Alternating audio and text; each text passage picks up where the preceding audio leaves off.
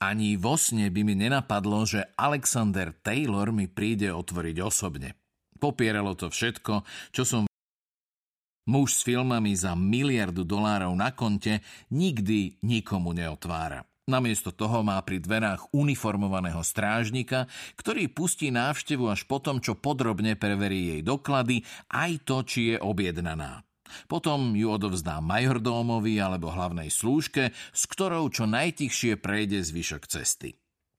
V sídle na Bel Air Crest Road ma však nič také nečakalo. Brána na prístupovú cestu bola otvorená a keď som zaparkoval pred domom a zaklopal na dvere, otvoril mi sám veľký šampión kasových úspechov. Za ním sa rozprestieral dom, ktorého rozmery mohli byť presnou kópiou jedného z terminálov Los Angeleského medzinárodného letiska.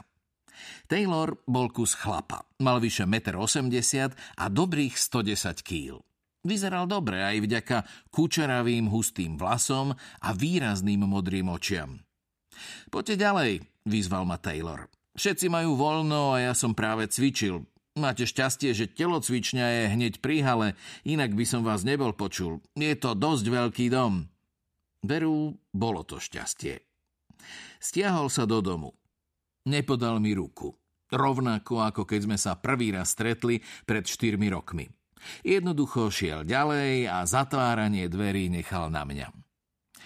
Nebudem vám prekážať, ak počas nášho rozhovoru dokončím cvičenie na bicykli.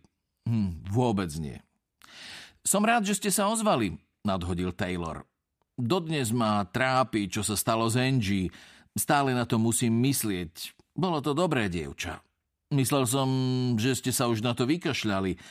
Mal som pocit, že vám to ani nepripadá dosť dôležité. Prikyvol som. Keď som telefonoval s jeho sekretárkou, veľmi starostlivo som volil slova. Neklamal som, no aj tak došla k nesprávnym záverom. Bolo to nevyhnutné, ak by som jej povedal, že som bývalý policajt, ktorý sa na vlastnú pesť pustil do vyšetrovania starého prípadu, nemal by som šancu dostať sa kamkoľvek, kde sa vyskytoval aj tento šampión kasových trhákov. No, kým začneme, asi by som mal podotknúť, že zrejme došlo k nedorozumeniu. Neviem, čo vám povedala sekretárka, ale ja nie som policajt. Už nie. Taylor na moment vypadol z rytmu, hneď ho však zase chytil. Tvár mal červenú a potil sa ako kôň.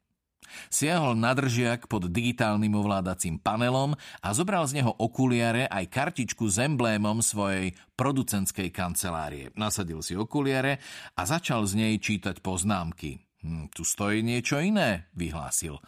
O desiatej mám mať stretnutie s detektívom Harrym Boschom z Los Angeleskej polície. Písala to Audrey a tá u mňa pracuje 18 rokov už od čias, keď som dolu vo Veli robil kraviny rovno na video. Vykonáva svoju prácu kvalitne, je veľmi presná. No ja som Harry Bosch a dlhé roky som bol aj detektív. V Lani som odišiel do dôchodku. Možno som to pri telefonáte nepovedal dosť jasne, na vašom mieste by som ju za to nevinil. Hm, ani nebudem. Zagánil na mňa. Nakláňal pritom hlavu, aby sa mohol pozerať ponad okuliare.